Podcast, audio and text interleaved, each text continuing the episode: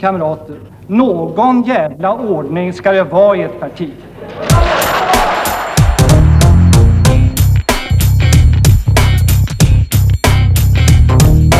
Ja, skiter björnar i skogen? Frågetecken höll jag på att säga.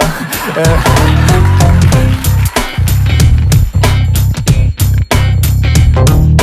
Nästan alla i gruppen Sveriges rikaste har ärvt sina förmögenheter. De har inte lyft ett finger. Ja, hej och välkomna till avsnitt 15 av Västpolitiken. Och idag ska det handla om studieförbunden och vi har två gäster här, Johan Enfeldt och Grit Fjällmose. Och det är jag, Karin Jeppsson, jag är med här och som lite bollplank till Annika som ska få leda ett samtal här, Annika Sjögren. Så varsågod och ta över Annika. Mm, tack. Ja, vi är väldigt glada att ni vill vara med i vår podd. Johan Enfeldt som är ledarskribent på Dagens Arena och Gritt Fjällmose som sitter i kommunstyrelse och kulturnämnd här i Göteborg för Vänsterpartiet.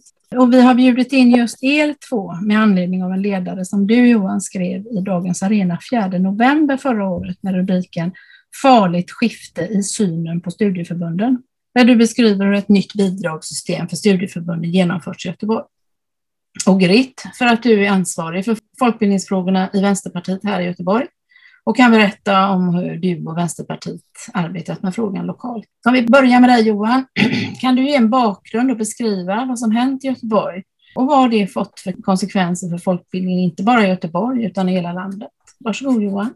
Tack. Ja, det här började väl för min del med att, att jag såg en, en sån här sociala medier-uppdatering från en gammal bekant som jobbar i studieförbundsvärlden.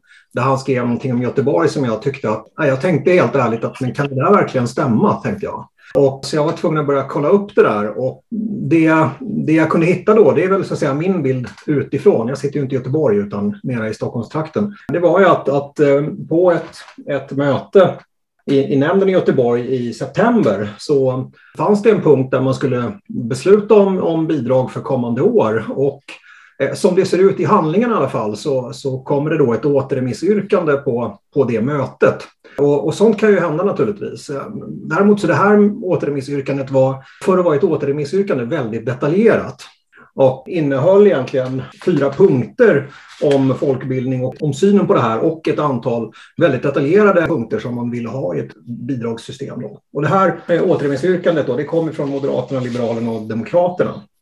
Och redan på ett möte, knappt, ja, det var bara drygt tre veckor senare, så så var det här framme i beslut igen och då, då har tjänstemännen omvandlat det här återremissyrkandet då till en beslutshandling med, med någon redaktionell ändring ska jag säga. Man hade strukit någon formulering om uppenbart bedrägligt beteende och annat men, men i, i princip så, så är det rakt av det återremissyrkandet som Moderaterna, Liberalerna och Demokraterna hade, hade lagt då. Och för att försöka förstå det där så kan man ju säga att, att studieförbunden får ju bidrag av staten och då har Folkbildningsrådet ett antal mål för, för vad verksamheten ska, ska uppnå. Och det handlar om att stärka och utveckla demokratin. Det handlar om att göra det möjligt för en mångfald människor att påverka sin livssituation och skapa engagemang att delta i samhällsutvecklingen.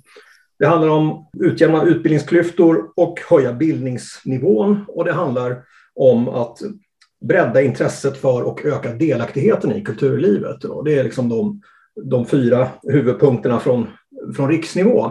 Och, och det som, som jag tyckte det första som var väldigt så att säga, annorlunda i det här eh, handlingen från borgerligheten i, i Göteborg, om man räknar in Demokraterna, det var ju att man kallade sin nya modell för Göteborgsmodellen. Och man behöll då målen om ökad jämställdhet och eh, demokrati, men istället för det här målet som finns om att bredda intresset för och öka delaktigheten i kulturlivet så, så står det nu att att eh, man ska förbättra integrationen och istället för den här, det här målet om att eh, bildningsnivån i samhället får utjämna samhällsklyftor så har man ändrat det till att det ska man göra för att öka möjligheten till inträde på arbetsmarknaden, vilket ju då gör att här, redan där ser man att synen på studieförbundets verksamhet går från kultur, delaktighet till mera ett eh, instrumentellt sätt att se på det här, att det ska bli någon sorts eh, arbetsmarknadsåtgärd. Då. Eh, och sen när jag läste vidare den här handlingen då så, ja, det är, det är som jag sa, det är väldigt detaljerat. Det är 15 punkter som man vill ha och man fick, det är 14 av dem som sen blev beslutade. Det handlar om att det ska kosta mindre pengar. Det är en tydlig punkt, det är första punkten. Det handlar om att eh, ökade krav att de här studieförbunden ska inte bara redovisa vad de gör och inom vilka områden utan också hur de gör, vilket är, leder tanken till att det kan leda till ganska mycket merarbete som inte leder till verksamhet. Man eh, sätter en volymgräns på max 200 timmar per person och år i studieförbundens verksamhet. Det kan vi återkomma till, tycker jag, vad det, vad det innebär, men, men det är alltså klart under hälften av den statliga rekommendationen som är på 480 timmar. Och sen ytterligare några saker som man skrev här var att eh, handlar om lokaler där eh, det finns eh, två punkter som handlar om att man inte vill att verksamhet ska ske i några andra lokaler än kommunens eller studieförbundens egna, det vill säga föreningars egna lokaler ska inte användas längre för, för det här. Och det gjorde att jag, jag skrev den här texten då, för jag tycker den här avslöjar det är en radikalt ny syn på både studieförbund och deltagare. Jag tror att det här, om det här sprider sig, det kommer få, få rätt allvarliga konsekvenser och efter att jag skrev den här så blev jag också kontaktad av folk som säger att det finns liknande på andra håll och jag sitter just nu med Hässleholms kommuns hemsida uppe och där står det under punkten studieförbundsbidrag. Kultur och fritidsnämnden har beslutat att inte dela ut några studieförbundsbidrag 2021. Så att det här är saker som så att säga, är en pågående diskussion på flera håll i landet.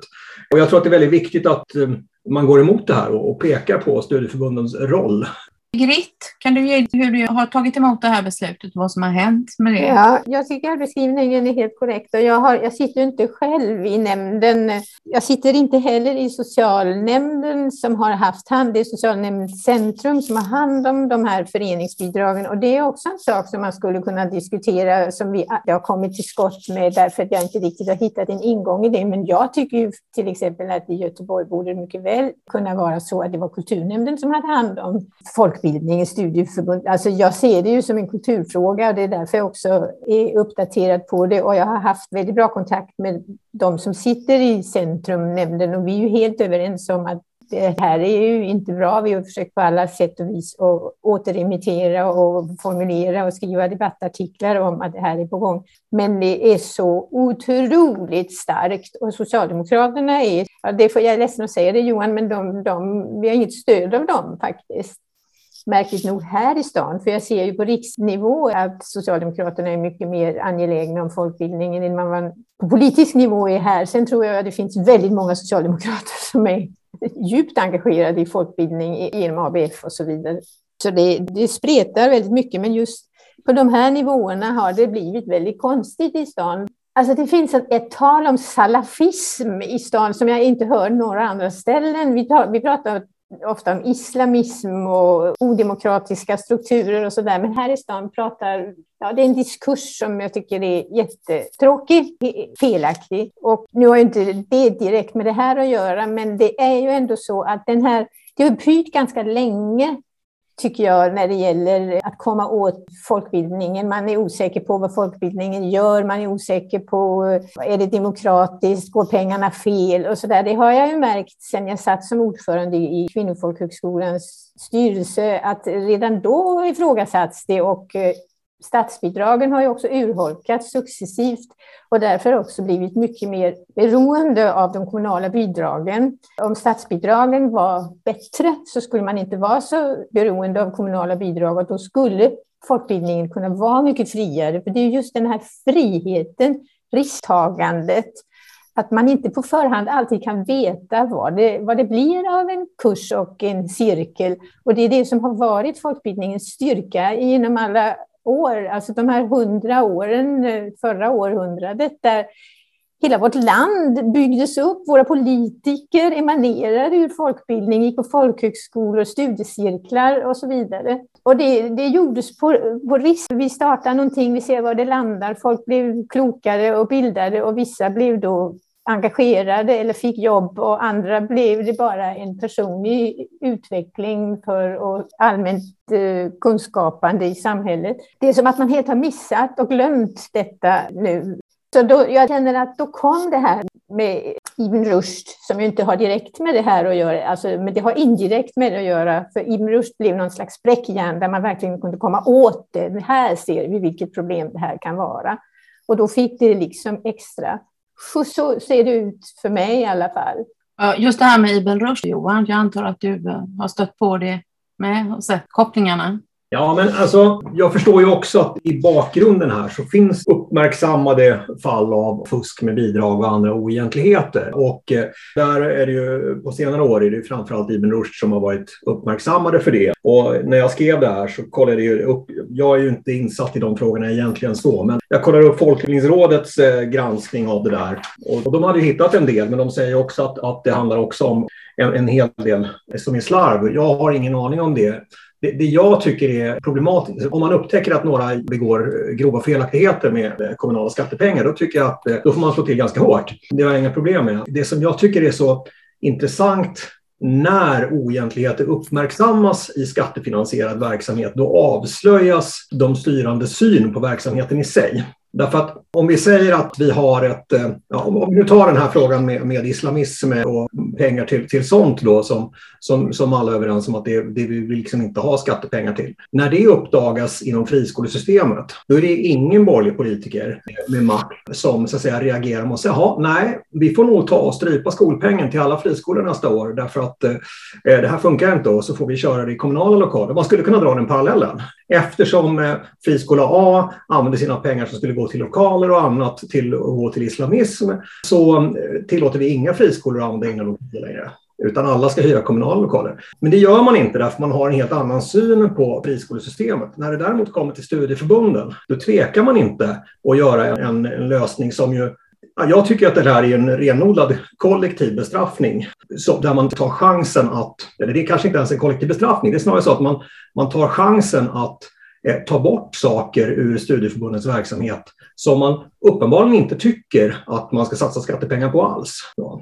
Det där tycker jag är, det var det som jag tyckte var så tydligt här. Det hade varit en sak om man hade bara haft de här kontrollpunkterna och mera redovisning och allt sånt där, men inte rört vilken typ av verksamhet man skulle få ha. Men nu är det, det som jag tycker är det, det stora i det här, det är det här att man, att man stryker kulturpunkten och att man lägger till den här formuleringen om att det ska att studieförbunden ska syfta till att öka möjligheten till inträde på arbetsmarknaden. Därför att, för att ta ett exempel, en viktig verksamhet som studieförbund har, det handlar ju om, om äldre Eh, pensionärer som går IT-kurser, språkkurser, kulturkurser och så.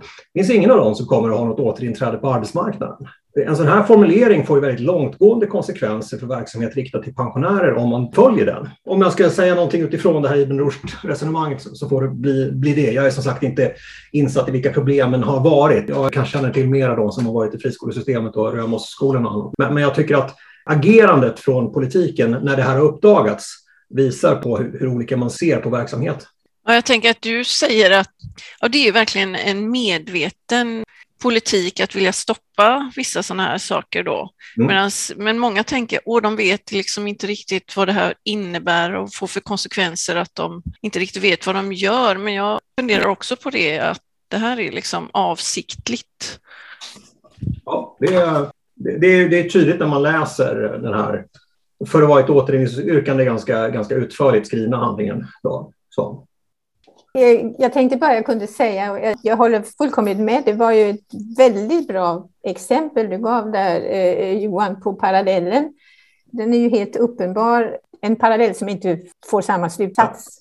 Ja. Och det finns ju motsvarande oegentligheter inom LSS eller hemtjänst, det är precis samma effekt. Då ser man det som enstaka fall och man skruvar möjligtvis till kontrollen men man gör ingenting åt bidragssystemet i stort. Och det gjorde man här. Och det mm. tycker jag var en, värt att, att peka på. Ja.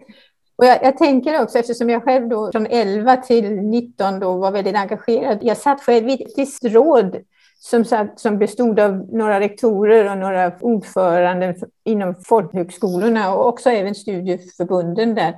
Det var ett litet etiskt råd som Folkbildningsrådet hade tillsatt just för att man hade märkt att det fanns vissa problem och det fanns problem av alla de slag. Vissa skolor startade filialer långt ifrån och hade egentligen inte någonting med det att göra utan försökte bara komma åt statsbidrag och så. Det var inte mm. så att de hade felaktiga, icke-demokratiska, men de försökte utnyttja det här med arbetsmarknadsanpassning, för det har ju, i vågor har det gått ut extra pengar till folkbildningen för att just uh, stärka upp kompetensutveckling och sånt mm. där. Och mm. då, då var det vissa folkhögskolor som satsade något alldeles otroligt just på det och, och tappade bort sin, sin folkbildningsgrund och så. så, så och, och, jag tänker, ofta är det så när en en institution som, som Folkbildningsrådet själv tar itu med sånt så sprider det sig och då blir det plötsligt oj, det är på gång oegentligheter i Folkbildningsrådet. Men det var ju just för att man själv tog itu med det att eh, politiker också kunde snabba upp det här. Det blev så väldigt orättvist, för jag ser ju att det har kommit in motioner, framför allt från borgare. Alltså det finns ju moderater som tycker att man ska helt strypa. Folkbildning ska inte finnas. Nu är det bara en motion från enskilda kanske, men det ska inte finnas någon folkbildning. Den får äga rum på marknadsmässiga grunder. Men det finns det ju också inom borgerligheten, så där skär det ju inte direkt höger-vänster, utan det är väl kanske snarare en galtanskala där som vill bevara folkbildningen. Alltså I alla fall inte i riksdagen går det att liksom urskilja höger-vänster när det gäller folkbildning. Och jag föreställer mig att det inte går att göra lokalt heller därför att det måste rimligen finnas förtroendevalda moderater och liberaler som sitter i styrelserna för Medborgarskolan och Vuxenskolan i Göteborg också. Det här gjorde att, att jag faktiskt blev ärligt förvånad över hur hårda de här skrivningarna var. Eftersom även inom borgerligheten så har studieförbunden en ganska stark och viktig ställning. Men där har jag för lite insyn i hur, hur resonemangen har, har gått och hur reaktionen har varit egentligen. Jag har sett att eh, Vuxenskolan i Göteborg var bekymrad när det pratades om att reglerna bara ska gälla för ett år i taget och då tyckte de det var för lite långsiktighet. Och, och där står det att det ska, reglerna ska gälla för två år i taget. Det fick de en visst gehör för. Men jag har inte sett något utåt i den debatten för att det här slår ju naturligtvis brett mot alla studieförbund och det är avsikten. Ja, jag håller med. Har du märkt någonting av detta reaktioner från studieförbunden just i Göteborg, att ni har fört den diskussionen med dem kring de här besluten? Grit? Nej, alltså vi har ju tagit del av deras konsekvensbeskrivningar och eh, de, de är ju väldigt skakade över det och det blir ju extra administration. De har två regelverk att förhålla sig till. De har 480 tror jag det är timmar som det står att timmar per deltagare som statsbidragen syftar till. Och i staden är det numera bara 200, så de kommer ju att köra med dubbeladministration eh, och, och får väldigt svårt att, att, få ihop det. Och det här med lokalerna, precis har de ju också reagerat på. Studieförbunden har ju verkligen reagerat. Men som Johan också sa, det här med två år blev ju liksom ett litet plåster. Men om det ändå inte räcker med pengar så är det inte mycket värt att man får det i två år. Nej, den här 200 timmars gränsen, ja, det är en sån här sak som nog en del säga, en vanlig medborgare kan tycka men det lät ju ganska mycket med 200 timmar. Men det, det som studieförbunden pekar på i sina konsekvensbeskrivningar det är just det att för viss kulturverksamhet då, alltså musik, eh, teater, replokaler, den typen av verksamhet kommer ganska fort upp i, i de, de timmarna. Och eh, nu såg vi att ABF i sin eh, konsekvensbeskrivning också lyfter de farhågor därför att de och det, det, har de rätt i, att det är ganska otydligt. Säg att man har en verksamhet som man kör i 400 timmar. Och det vet inte jag hur det, hur det har blivit, hur tillämpningen kommer att bli. Men, men en variant är att man så att säga, söker och får för 200 timmar av kommunen så får man köra de sista 200 bara med, med statliga bidrag. Men formuleringen i beslutet är egentligen att om det är mer än 200 timmar så ska det inte vara några bidrag alls. Och det, det lyfter de i sin konsekvensbeskrivning som en, en farhåga hur det där kommer till. Men sen tycker jag också att de på ett förtjänstfullt sätt lyfter att de här skrivningarna lägger väldigt mycket, väldigt långtgående skrivningar om hur studieförbunden ska börja kontrollera andra föreningar som söker bidrag på ett sätt som, som jag förstår att studieförbunden känner sig obekväma med. Det är en sak att kontrollera att eh, om ni säger att ni har den här studiecirkeln och det är så här många deltagare, då vill vi kunna kolla att det stämmer. Men den övriga föreningens verksamhet blir det ganska svårt att som studieförbund bli någon sorts kommunens förlängda arm och, och hålla koll på. Eh, och det tror jag också är en, en lite farlig syn på vad ett studieförbund ska vara för någonting. De ska ha koll på den verksamhet som de är med och finansierar.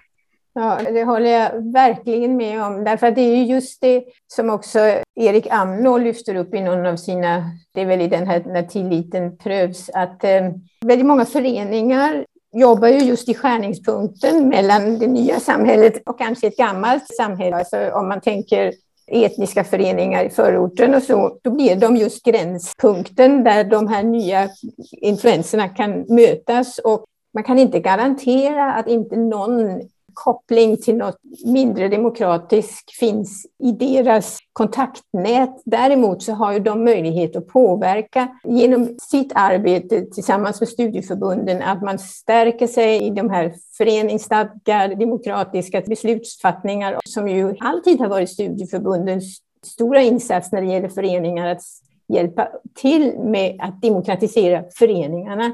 Och skulle man inte kunna ha med en sån förening att göra alls, ja då tappar man ju hela det enorma arbete som den föreningen skulle kunna genomföra. Så de här sakerna hänger ihop tror jag. Även det här så att säga, lokalkravet får ju konsekvenser på det området därför att jag menar, det spelar ingen roll om det är en fotbollsförening eller en eh, förening i ett bostadsområde eller vad det nu kan vara för någonting. Om, om de inte kan hålla den där kursen i mötesteknik eller föreningsteknik i sina egna lokaler utan ska åka iväg någon annanstans och, och dessutom då med det som, som det kan medföra, då är risken att den där studiecirkeln inte blir av. Det tror jag också är ganska besvärligt, förutom då de konsekvenser det får då som jag tyckte ABF skrev ganska bra där att det är liksom inte ABFs syfte att finansiera andra föreningars lokaler. Däremot så måste man ha klart för sig att det här att man har en studiecirkel i sina egna föreningslokaler och det följer med ett bidrag för det. Det är en mm. del i många föreningars finansiering av att kunna ha egna lokaler. Och så att på lång sikt, så, eller inte, kanske inte på jättelång sikt, men på lite längre sikt så är det också risk att det här försvårar för, för föreningar att, att själva kunna, kunna ha lokaler. Jag vet inte alls i vilken utsträckning sånt förekommer i Göteborg, men nog finns det föreningar som har egna lokaler och ska de inte kunna använda dem, mm. Den här typen av verksamhet, då tror jag att man tappar en hel del där. Ja, också därför att jag tror det är någon av konsekvensbeskrivningarna där de skriver att i huvudsak har sina lokaler mer centralt, vilket betyder att folk måste ta sig kanske från förorten och in och det är inte alla som kan av olika skäl göra det.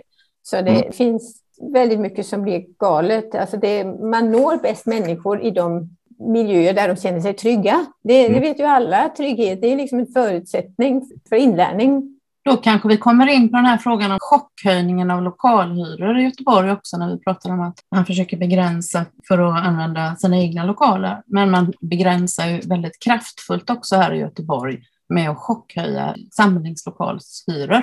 Ja, alltså det, det, är ju inte Göteborg som sådan som chockhöjer alla lokaler, men det blev ju så upptäckte vi eh, bland annat för att du uppmärksammade mig på det att rent konkret Kulturhuset i Frölunda hade hyrorna, taxorna där hade höjts. Från vad det nu var 450 som ni brukar betala för två timmar till 7100 för att man hade bara en hel dag eller en halv dag och en halv dag och 7100 mindre än det kunde man inte hyra för och det var ju helt orimligt. Du tog kontakt med mig och jag tog upp det på ett kulturnämndsmöte och fick inse att jag själv har varit med och ta beslut om det därför att det är inhandling med en massa, massa information om taxahöjningar. Också stod en liten en enda rad om att man höjde hyrorna. Eller man, det stod just inte att man höjde hyrorna, man hade bara beskrivning av vilket lokal det var och vad priset var och så där. Och ingen av oss reagerade på det. Det tog vi redan i september resultatet är ju att föreningarna har inte längre råd att vara i de lokalerna. Och jag tror ju inte att det sista ordet är sagt där, för att jag tror att hela nämnden blev ganska chockad över att det blev på det här viset. Så jag räknar med att vi kommer att ändra på det. Det är min absoluta magkänsla. Men eh, det var ju lite tråkigt att vi inte fick en konsekvensbeskrivning och att det som har gjort mig besviken det är att förvaltningen ger oss ett underlag där de någonstans måste vara medvetna om konsekvenserna. Den höjs ju med 1600 procent tycker jag kan räkna ut och det, det borde stått en liten notis om en konsekvensbeskrivning där som jag verkligen tycker att förvaltningen är skyldig att ge oss. Så vi kommer att gå vidare med det. Men om ni ser på andra ställen där det händer, det har jag inte märkt. Jag vet inte om det gäller i alla kulturhusen. Jag ska ju verkligen gå vidare med det. Men som sagt, jag tror att vi i nämnden kommer att vara eniga om att det här blev inte bra. Jag tror att det gäller åtminstone på stället också, Angereds kulturhus. Johan, känner du igen de här från resten av eh, landet? Några sådana här egendomliga beslut? Det finns en eh, kommersialiserad syn på verksamhetslokaler. Det är nog det är en förändring som har skett över tid. Jag säga. Man ser mer det här som en intäkt eh, som man räknar på. Det är inte alltid den nämnd som håller i verksamheten som beslutar här utan det kan vara en helt annan nämnd som framförallt sitter och tittar på en, en resultaträkning för fastighetsbestånd eller någonting. Då. Och så det, det tror jag nog man har sett. Och, och, och jag skulle säga att det gäller ju inte bara renodlade kulturlokaler utan det gäller ju även skollokaler som eh, i mycket större utsträckning kunde användas för studiecirklar och annat förr därför att man inte hade Ja, dels för att man hade större andel av skolorna under offentlig kontroll men också för att man inte hade en kommersiell syn på eh, uthyrning. Då. Ja, det känner jag väl igen. Men, men, när jag hör det här så, just det här med, med konsekvensanalys, eh, det känns ju som att alla kommuner pratar idag om att man ska göra barnkonsekvensanalyser och sådana saker. Och det, jag har lite svårt att få ihop hur man kan höja hyror för kulturlokaler så mycket utan att, utan att göra en barnkonsekvensanalys. Förhoppningsvis finns det väl möjlighet att, för det, det räcker med att det är lite barn med i kulturen så, så ska en sån till. Så någonstans låter det som att det där borde gå att styra upp. Men det är liksom en besvärande syn på kultur, tycker jag, att man, man får den här. Det, det är ju liksom en, en nytto, kortsiktigt nyttobaserad syn på kultur som ger sig in här. Att man ser att ja, men det, det ska inte vara någon skillnad att hyra ut till en förening gentemot att hyra ut till ett privat företag som ska ha en konferens. Då.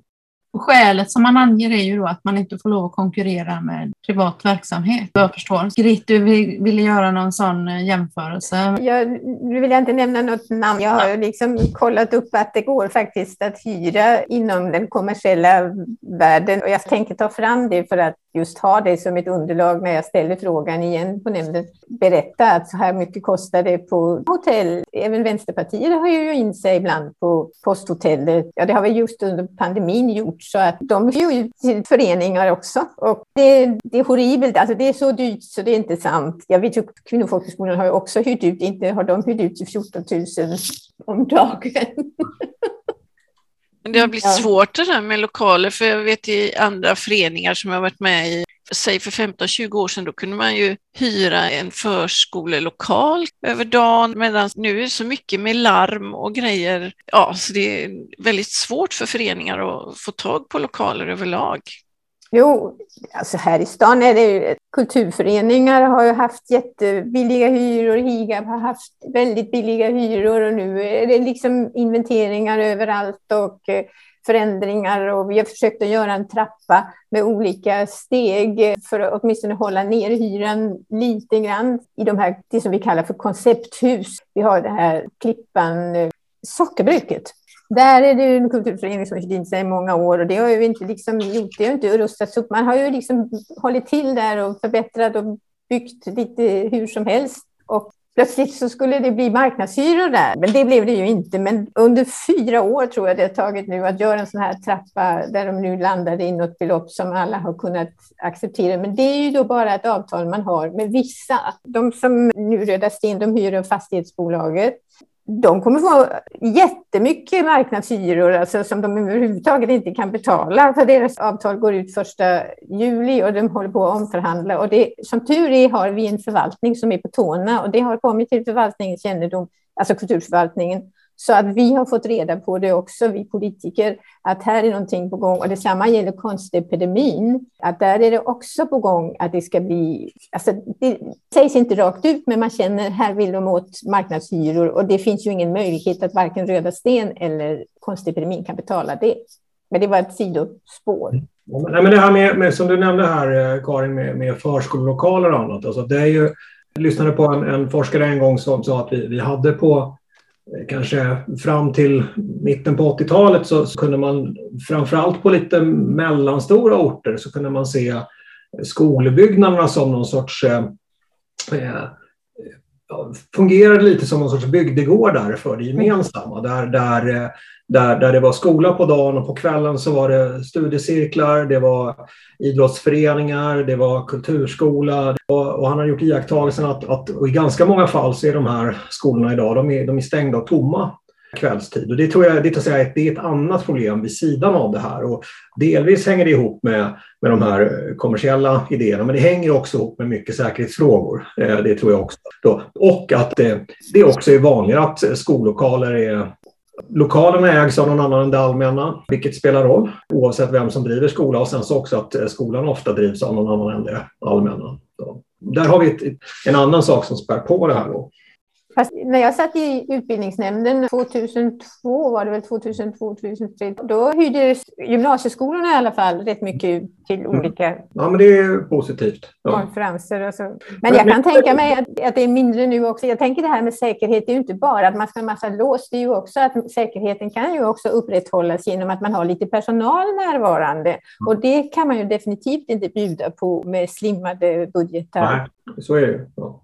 Men det är en sak som jag undrar lite grann över det här beslutet som jag vet att ABF hade också lyft i sitt svar. Det är att det står i motiveringen till det här så står det att det är en skillnad från tidigare fördelningssystem är att nämnden kommer att kunna premiera vissa satsningar. Och, och ABF är oroliga för att det där ska leda till att man ska ha liksom en politisk diskussion om vilka studiecirklar man får ha. Det skulle vara lite intressant att höra från er som är när, närmare på plats, så att säga. Hur, hur har diskussionerna låtit runt det? Jag tycker att det låter som ett sluttande plan faktiskt att eh, öppna för den typen av, av möjligheter. Ja. Ja, absolut. Eh, Jag sitter inte själv där, så jag har inte hört nämnden diskutera. Men jag vet ju att vi ser det slutande planet, precis som du säger. Och de skriver väl, är det de som skriver, vi hoppas att det inte är så, men eh, det tror jag var en väldigt välvillig förhoppning. Ja, nej, men det är tydligt skrivet i, i det, den meningen är inte kvar i, i själva beslutet om hur modellen ska se ut, men i motivet som står i det här återremissyrkandet, var när man förklarar varför man ska ha den här modellen, där är det väldigt tydligt skrivet. Ja. Ja, nej, men det, det förvånar mig inte. Nej, men vi är jätteoroliga och vi kommer att vara väldigt uppmärksamma på det. Sen vad vi kan åstadkomma är ju, ja, det är ju majoritetsbeslut som gäller. Mm. Men för oss är det otroligt viktigt. För att det blir ju inskränkningar på armlängds avstånd. Verkligen detta, har man på förhand ska besluta, någon ska sitta och besluta vad man ska ägna sig åt. Det kanske Ja, alltså jag, jag är väldigt nöjd med att du nämner det. Det är så jag brukar tala om folkbildningen själv. Att folkbildningen, man ska ha samma armlängds avstånd. Man ska, man ska ha mål med verksamheten, man ska tilldela resurser, man ska veta att eh, pengarna inte försvinner någon annanstans. Precis som man gör med kulturbidragen. Men eh, man ska inte lägga sig i varken vad som ska göras eller hur det görs bara de syftena som finns, de fyra, fyra målen eh, som folkbildningen har och som folkbildningen själv har i sin egen ryggrad, det behöver man inte ifrågasätta. Den har de haft i så många år, så det är liksom det vet de precis. Och sen att låta, i så fall, om någonting skulle bli galet så får det bli Folkbildningsrådet som tar ett tur med det. det. Vi ska inte ha ytterligare en kontrollinstans i kommunen. Men det är också därför jag tycker att det vore väldigt bra om vi kunde jobba på att folkbildningen faktiskt kunde komma in under kulturen. För jag har för mig att den har varit det politiskt tidigare. Men här i stan är det i alla fall inte så, utan den ligger under sociala frågor därför att den, är, den ligger under föreningar och de ligger under socialförvaltningarna. Och där är det inte armlängds avstånd, verkligen inte. Men jag tycker att armlängds avstånd skulle passa förträffligt. Jag tycker att den tilliten som det handlar om, den risken som man tar, allt det där är inbegripet i begreppet armlängds avstånd. Jag skulle tro att det är ganska vanligt att det här är kommuner hanteras av någon sorts kultur och fritidsnämnd. Det är inte någon garanti för att det blir bättre, men det, jag har ändå en känsla av att den här instrumentella synen på möjlighet till inträde på arbetsmarknaden, den kanske man inte skulle haft om det hade varit i kulturnämnden. Men sen tycker jag också att det är ganska... Låt, säga att man trots allt skulle vilja att eh, studiecirklar skulle användas till att öka möjligheten till inträde på arbetsmarknaden. Då, då låter det väldigt konstigt att formulera sig så här, därför att effekten av det här är ju att det kommer bli färre studiecirkeldeltagare utan arbete som träffar folk som faktiskt har arbete på studiecirklarna. Och, och det visar ju liksom all erfarenhet egentligen att man behöver så att säga, komma ut ur de här stängda bubblor där man bara träffar andra som inte har jobb. Det är oerhört viktigt för att få ett jobb och, och där kan ju studiecirkeln då vara någonting som banar vägen för det. Att man på den där, vad det nu kan vara för studiecirkel man går på, träffar Mm. andra människor som faktiskt har kontakter eller, eller eh, har arbete och lär känna dem. Det är ju liksom, men, men något sånt, den, den synen på, på studiecirkelns roll i samhället finns inte alls med i det här tycker jag. Nej, och där finns också ett annat begrepp som jag tycker är jätteviktigt, just det kompensatoriska begreppet, att studiecirklarna är kompensatoriska för de vuxna. För det är ju ofta vuxna det handlar om, och så är det ungdomar när det gäller eh, mer kultur, musik, hiphop, dans, de bitarna att de som inte haft de förutsättningarna får möjlighet att förkovra sig och det blir, det blir kompensatoriskt. Det handlar om en jämlikhet, en utjämning av skillnaderna. Och vi talar hela tiden om att vi ska utjämna klyftor, mm. så det är ju verkligen kontraproduktivt. Alla kanske inte ser att det är i första hand att vi ska utjämna klyftor. Jag tänker att, men just att det är en del av det här som man vill begränsa eller styra public service, att man, var det SD som hade förslag i Göteborg om att Stadsteatern måste bära sig själv, att medveten strömning är från långt högerut, att det tillhör, att det här hör ihop? Ja, på något sätt så tror jag ju att det hör ihop. Just det här att marknadskrafterna liksom äter sig in överallt. Då kommer de ju in i alla områden. Skolan har ju blivit en ren marknad. Vissa vill att folkbildningen ska bli en marknad, som jag sa. Så att det är ju en ideologi som, eh, som äter sig fram eh, ja, nyliberalismen eller vad det nu emanerar ur högerpopulism. Jag kan inte egentligen förstå att det skulle vara högerpopulism, för det borde inte slå an som populism att strypa folkbildningen. Men eh, där är det väl mer att man vill från SD att man vill styra. Jag har inte hört att SD vill strypa anslagen. Däremot så vet jag ju att SD vill liksom lägga sig i just repertoar. Alltså de vill ju inte respektera armlängds avstånd. De, och det skäms de ju inte för. De anser inte att det ska vara armlängds avstånd. Det ska vara svensk, i huvudsak svensk, svenska pjäser, svenska värderingar. Alltså, det är väl mer det. De vill inte att det ska vara armlängds avstånd. Men det sammanfaller ju på något sätt i någon slags blå, Per Bolund brukar säga, brun röra. Ja, det här med eh, armlängds avstånd och SD-politik, det känns ju som att det är de som sätter dagordningen för kulturpolitiken i Sverige i allt högre grad och, och att eh, övriga borgerliga politiker hänger på, mer eller mindre medvetet kanske. Men i Göteborg har det blivit väldigt tydligt. Inte, nej, men jag, nej, jag måste ändå säga, nej, jag tycker inte när det gäller kulturen att SD har fått särskilt stor inflytande. Jag tycker att våra borgerliga politiker just i kultursammanhang, det måste jag ändå säga, för jag vill ändå vara ärlig med min egen känsla, att där håller de fanan högt. Jo, fast de här besluten då, de går ju liksom i riktning mot sverigedemokratisk kulturpolitik. De här ja, när det gäller folkbildningen. Ja, ja, ja, ja, men det, jag tycker det är så mm. konstigt att, att de slirar inte när det gäller kulturen, men de slirar när det gäller folkbildning. Det är det jag inte kan förstå. Ja, men då, det... Jag tycker nog att det finns ett besvärligt mönster i synen på kultur från, från höger i stort, om jag ska vara helt ärlig. Och jag tror att den delvis har spelat in. Jag tycker att jag, framförallt i skrivningen här om att ta bort kultur som sak i studieförbunden, den tror jag är en del i det. Och om jag ska nämna, nämna några saker uppifrån från mina trakter så att säga så, så har vi ändå haft några saker som har hänt där. Bland annat så hade vi ju efter valet så talade det nya kulturborgarrådet i Stockholm, en centerpartist, att han ville ju att eh, på sikt så ville han ju få bort eh, skattepengarna från Kulturhuset Stadsteatern i Stockholm och att man skulle leva på sponsorer och mecenater till exempel. Då. Och när det blir så här, debattstrid om detta så backar man lite men säger att man ska stoppa slöseriet på kulturens vänsterprojekt. Så det, är liksom en, det är en ganska tydlig liksom bild av okej, okay, vänsterkulturen ska vi inte ha pengar till, vad nu det är för någonting. Och, och även i, i Uppsala där jag var aktiv i, i många år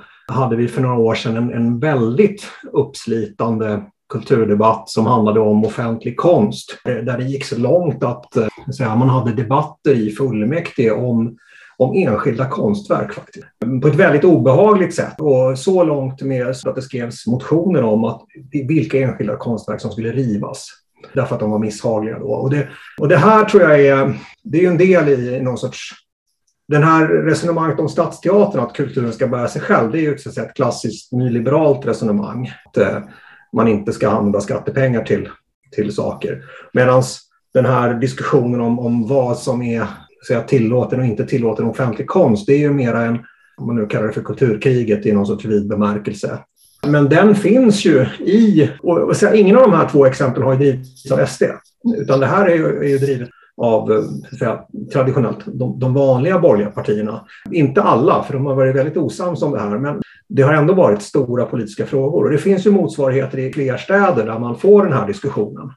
Mest uppmärksamhet blir det naturligtvis i media om det är någon sverigedemokrat inblandad som har synpunkter på någon målning eller någonting. Men jag tycker inte man ska blunda för att det här är faktiskt något som händer annars också.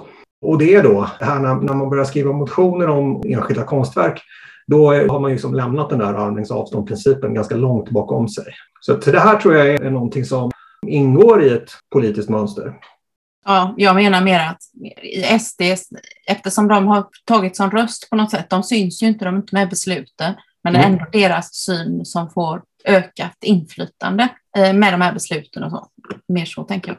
Eh, och sen är ju de också, de, i och med att de inte har armlängds avstånd så kan de ju också kosta på sig att ha väldigt tydliga kulturpolitiska åsikter. Och de går ju ut och de är ju, ja, vi andra måste ju steppa upp eh, och försvara vår kulturpolitik som vi på något sätt har låtit sköta sig själv. Det kan vi inte göra längre. Vi måste försvara vår kulturpolitik. Och vi måste också kunna sätta ord på, och det är en process som vi måste ta oss an. För Sverigedemokraterna kan, och vi måste bemöta det. Eh, jag vill återkomma till det här vi pratade innan, du och jag Grit, om det här med kvinnornas, hur de drabbas av de här besluten i studieförbunden. För det är ju så att kvinnor utgör en väldigt, väldigt stor del av mm. de som går på studiecirklar och studieförbundens verksamhet. Jo, så är det ju och eh, de drabbas ju extra hårt därför att de ofta inte är så rörliga av olika skäl. Det kan vara ekonomiska skäl, det kan i förorterna, om vi nu talar om eh, nå ut till de som är svåra att nå i en demokratisk process. Det kan vara ekonomiska. Nu kostar det ganska mycket pengar faktiskt att ta sig in till stan. 34 kronor. Det blir nästan 70 kronor på en dag fram och tillbaka. Och sen att de ofta inte har tid. Många uh, har hem att sköta och ofta också kanske inte riktigt känner sig bekväma längre bort för att man, uh, man är inte van att ta sig in till stan. Det blir ett jättesteg att ta. Just det gjorde Kvinnofolkhögskolan under ett, en rad år i början av 2000-talet fram till 2014 var det kanske, som vi hade en filial i just Bergsjön för att nå kvinnor där, för vi märkte att det var mycket, mycket lättare för dem att gå till sin lokala, det var inte Folkets hus, men det var en sådär, en, ett kluster av lokaler som några folkhögskolor delade på vilket var otroligt bra, men vi hade inte råd att ha kvar det. Och så det, det, kan jag säga av egen erfarenhet, att jag vet att det är svårt för kvinnor ofta att ta sig in till stan. Det tar lång tid att åka in från förorten, det kostar pengar och man är obekväm också av andra skäl. Så det drabbar kvinnor, absolut. Så om de ändå vill hålla fast med jämställdhetsmålet så borde de inte ta bort lokalerna eller möjligheten för att vara i föreningens egna lokaler för kvinnornas skull. Är det något som du har reflekterat över Johan också? Har kommentarer kring? Först ska jag säga att jag trodde nog att det skulle vara en ännu större majoritet kvinnor som gick i studieförbundens verksamhet än vad det faktiskt var. Nu har jag för mig att jag kommer upp att det var knappt 60 mot drygt 40 eller något sånt. Två tredjedelar till och med. Ja, och eh, det kanske var mer det här att jag hade gissat, för jag såg någon siffra på 58 eller någonting. Men naturligtvis är det så att om man gör sådana här saker så är det de grupper som använder verksamheten mest som kommer att, att drabbas mest. Då. Och tittar vi på studieförbunden då, så två stora grupper som använder verksamheten, det är då är det kvinnor och sen är det pensionärer. Också en stor del av verksamheten. Och pensionärernas vara eller inte vara i detta, den är ju ytterst tveksam givet hur, hur de här skrivningarna i Göteborg ser ut, det, det, måste man ju säga. Sen håller jag med om det här med att möjligheten att det här greppet med, med lokalerna, det får ju precis den effekten. Och det handlar ju, i vissa grupper handlar det väldigt konkret om pengar, i andra grupper handlar det om tid.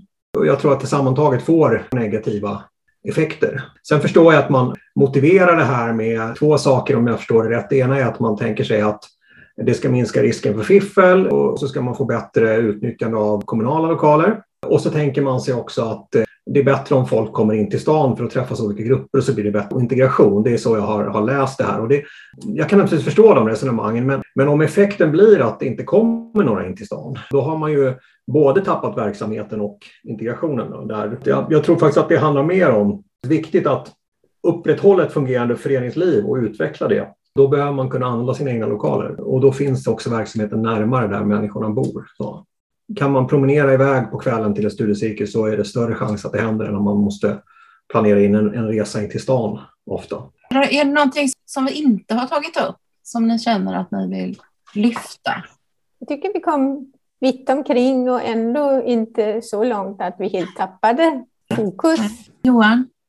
Nej, men jag, jag håller med. Jag, jag tycker också att det var, var intressant. Det var också väldigt intressant att höra liksom, det lokala lokala perspektiv på det här, för jag satt ju mig mest och läste handlingar och kollade upp lite saker. Men, men, men som sagt, jag, jag tror man, man är ett misstag om man ser det här enbart som en fråga om ekonomi eller om att, och beivra någon sorts fusk och oegentligheter därför att skrivningarna avslöjar en, en, en, annan syn på det här. Eller, eller om man så vill, en oförståelse för eh, vad en studiecirkel innebär för någonting. Så att, så att det, jag hoppas att det här inte sprider sig, men men risken är naturligtvis stor för att den gör det. Som jag sa då, åtminstone en kommun, Hässleholm, hade redan gått ännu, ännu värre. Då vill jag också bara säga att just det här med oförståelsen, jag tror i och för sig inte just i det här fallet att det är oförståelse. Jag tror att det är precis som du säger, eller som du tycker att det har läst in mellan raderna, det är en avsikt, det tror jag också. Men överhuvudtaget så finns det ju då idag också en oförståelse för vad studieförbunden är. Och det, jag kan inte hitta de siffrorna, kanske du eh, av någon slump vet om det, men jag läste att eh, på 70-talet, tror jag det var, var det i riksdagen ungefär 80 procent, eller mellan 70, 80, säg 75 procent av riksdagsledamöterna som på ett eller annat sätt hade bildat sig på folkhögskola, studieförbund eller något sånt. Idag är den siffran under 20. Men det är, det är ungefär det, det förhållandet då, då blir ju förståelsen för vad det här betyder också helt annorlunda. Okej, okay, men då är det dags att runda av. Tack mm. så hemskt mycket för att ni var med. Det kändes jättespännande och intressant och lite hemskt, det som ja. håller på att hända här. Sen kan man ju lyssna på det här där poddar finns och eh, vi finns på Facebook, Västpolitiken, Instagram, Twitter, så där kan man kommunicera med oss också. Så Kamrat. hej då så länge. Någon jävla ordning ska det vara i ett parti.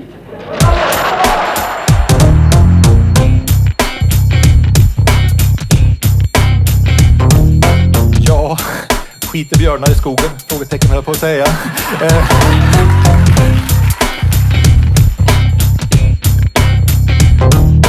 Nästan alla i gruppen Sveriges rikaste har ärvt sina förmögenheter. De har inte lyft ett finger. Thank you.